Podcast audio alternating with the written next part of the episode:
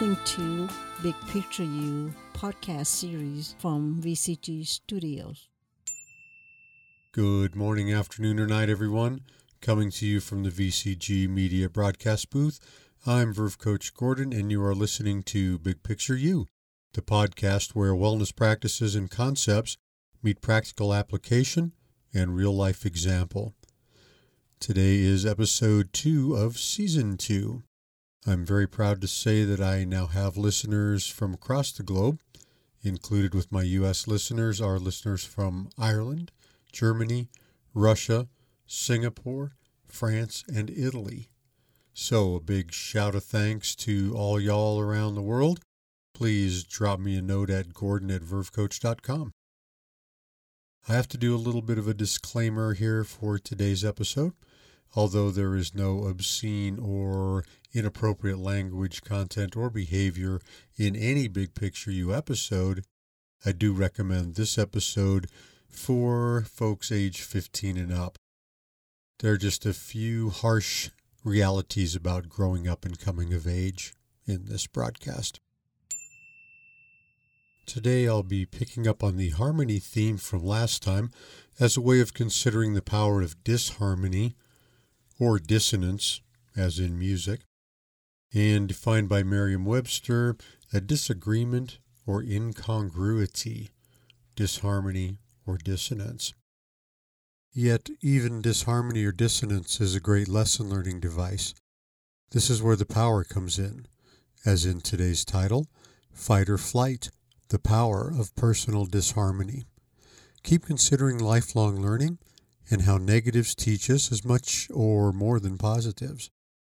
I ask you also to consider conditioning for viewing things from alternate perspectives.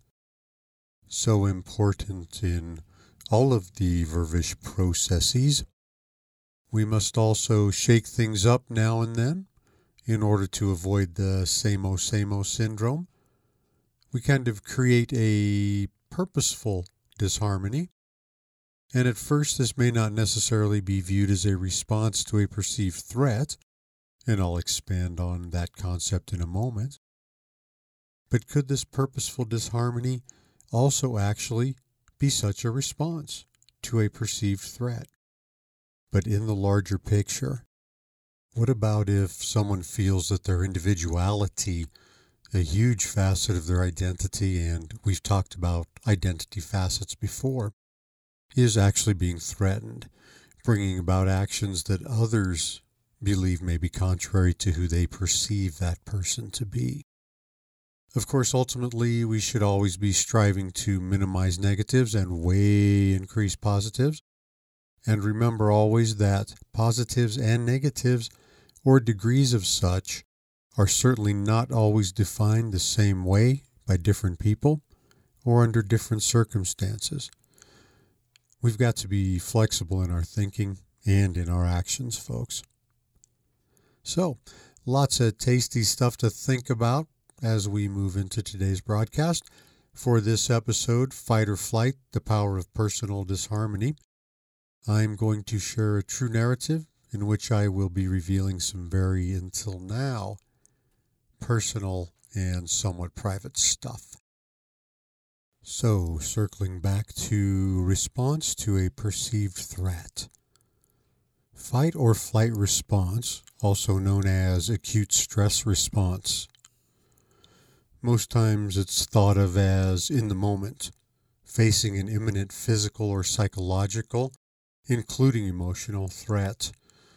Your inherent response mechanisms kick in and prompt you to either confront the threat or fly from the threat. My narrative today refers, as with all things here on the Big Picture You program, to a more big picture interpretation of fight or flight. Going back to a time in my life when I was confronted with what I perceived as multiple large scale threats, being a young person at the time, it is quite possible that I blew some things out of proportion, not really considering the long term picture or the big picture or consequences related to my actions. but such is the young mind at work and at play, I reckon. And there were certainly no methodologies, catchphrases, or concepts like, and some of you may be familiar with these, social emotional learning, SEL, or positive youth development, PYD, that many youth may benefit from in today's educational and social environment. It is also now known that the adolescent mind does not come to maturity, I should say the adolescent brain, until age 26. I've also done a little bit of research about adolescent brain development and found out that the logic center is the last part of the brain to fully develop. Some of you may have known that, but I sure didn't. Before that happens, adolescents are functioning primarily on emotion and varying levels of emotion as the logic center develops. Pretty fascinating business.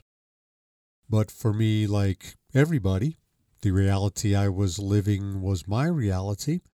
And sometimes it's hard for us to let outside influencers inside to help sort things out and maybe even help us refine ours into a more positive and fulfilling reality. I had a rough time in high school. Things started turning for me academically around eighth grade, going from a straight A student to a C and D student to a DNF student by my sophomore year in high school. Along with that, I began going through personal changes regarding motivation, drive, and happiness. Just overall happiness. Or more so, I should say, the lack of those things. I'm going to provide a little bit of a timeline for you all. And remember, my narratives are just a way of using real life example that aligns with my messaging and content. Anywho, during the summer between 7th and 8th grade, my best friend and study mate found out he had to go to a different junior high school than me or what they call middle school now. So, looking back at that decline in my grades, looks like I needed some guiding influence, and as we'll see in a few moments, that could have and did come from not the positive direction, but the more negative direction, which was rearing its ugly head more and more. As I mentioned earlier, Sometimes it's hard to let others inside to help us. And the closer someone may be in relationship, the more we want to shut them out. But on my own, I was becoming more and more confused and confusing overall.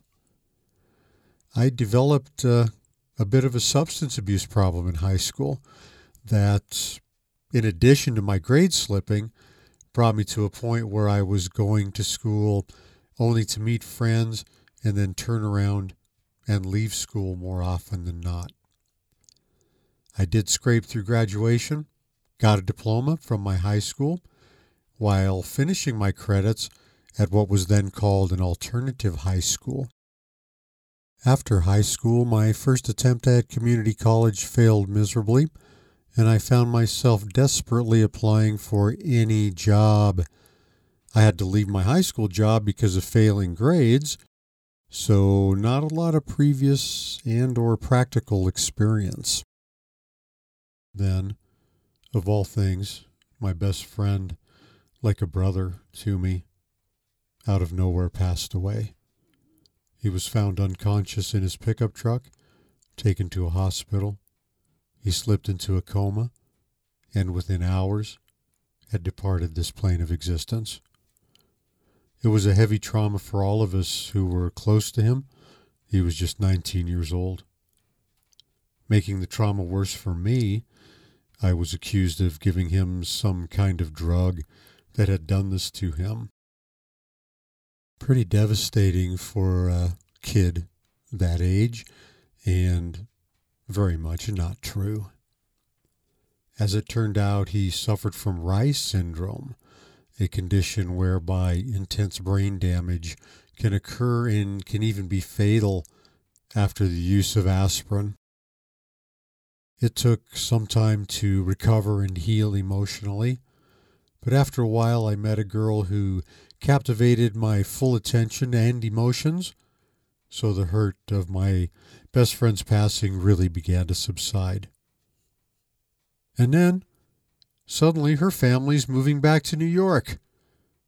Ay, ay, ay. I'm telling you, folks, things were really coming to a head. This young feller was uh, facing a bit of trouble here on a few different levels. Shortly after her and her family's move, I was out on a night at partying with friends and got into a bit of road rage with another motorist. Well, long story short, I ended up in some serious trouble with the law. Barely 19 years old, feeling really low. But as I said earlier, I did not at that time or was not capable of fully considering or understanding long term consequence.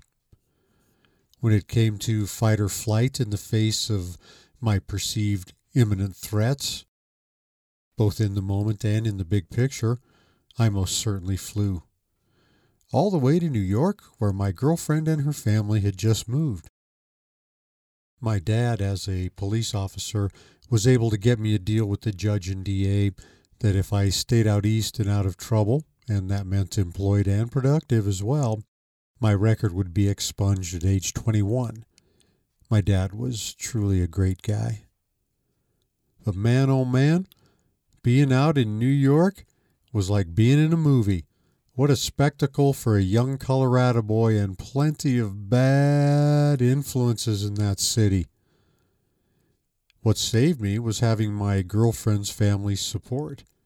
Her mom, my New York mom, took me under her wing and mentored me through some very difficult times.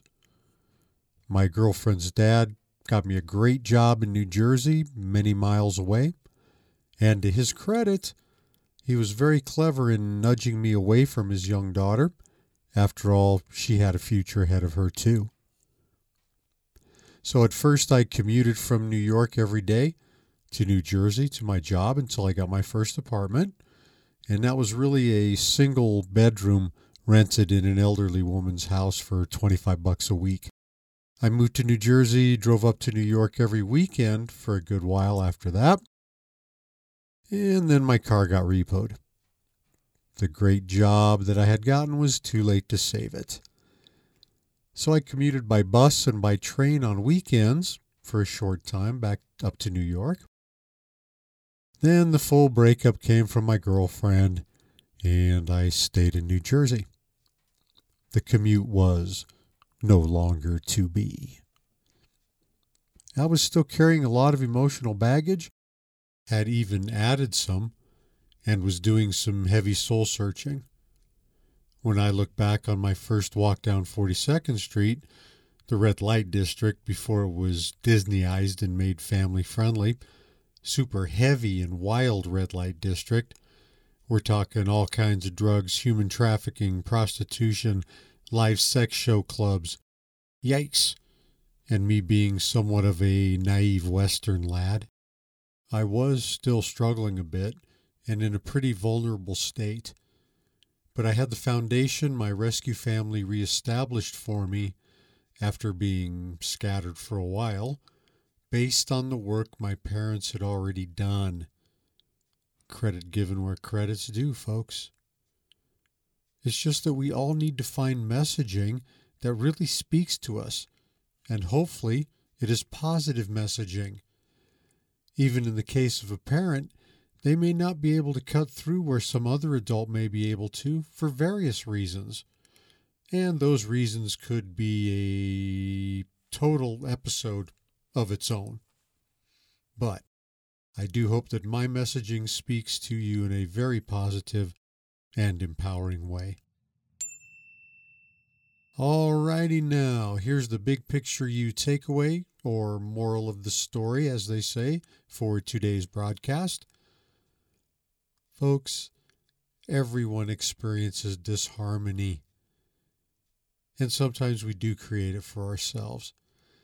It doesn't matter young or old, because in life, We face an endless ebb and flow of challenges that we must negotiate and rise above in order to live our most fulfilling big picture. These challenges are sometimes in common with other folks, and sometimes they are unique to us. It is that internal harmony that must be at the very foundation of our lives.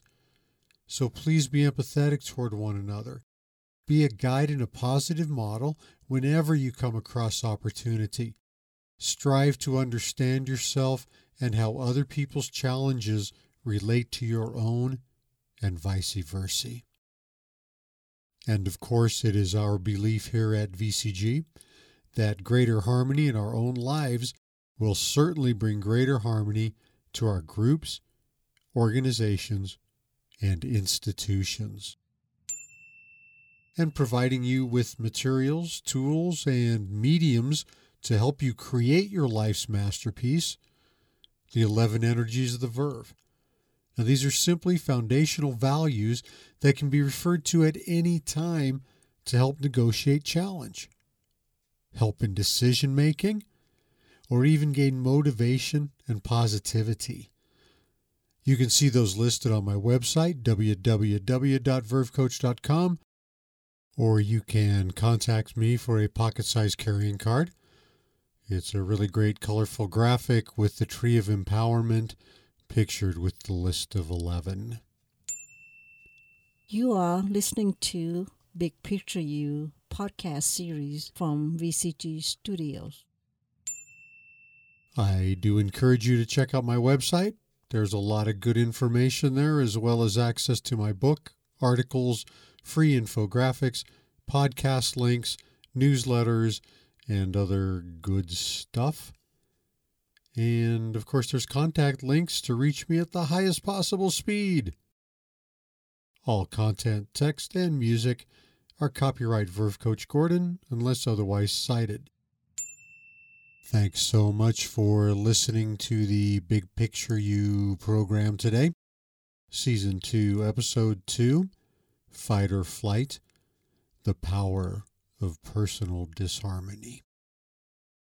I always appreciate listener feedback, so please reach out to Gordon at vervecoach.com with questions or even answers for that matter. And remember, kindness is beautiful both toward others and yourself, in creating an amazing and empowering big picture you, big picture me, and big picture us. Be well, my friends.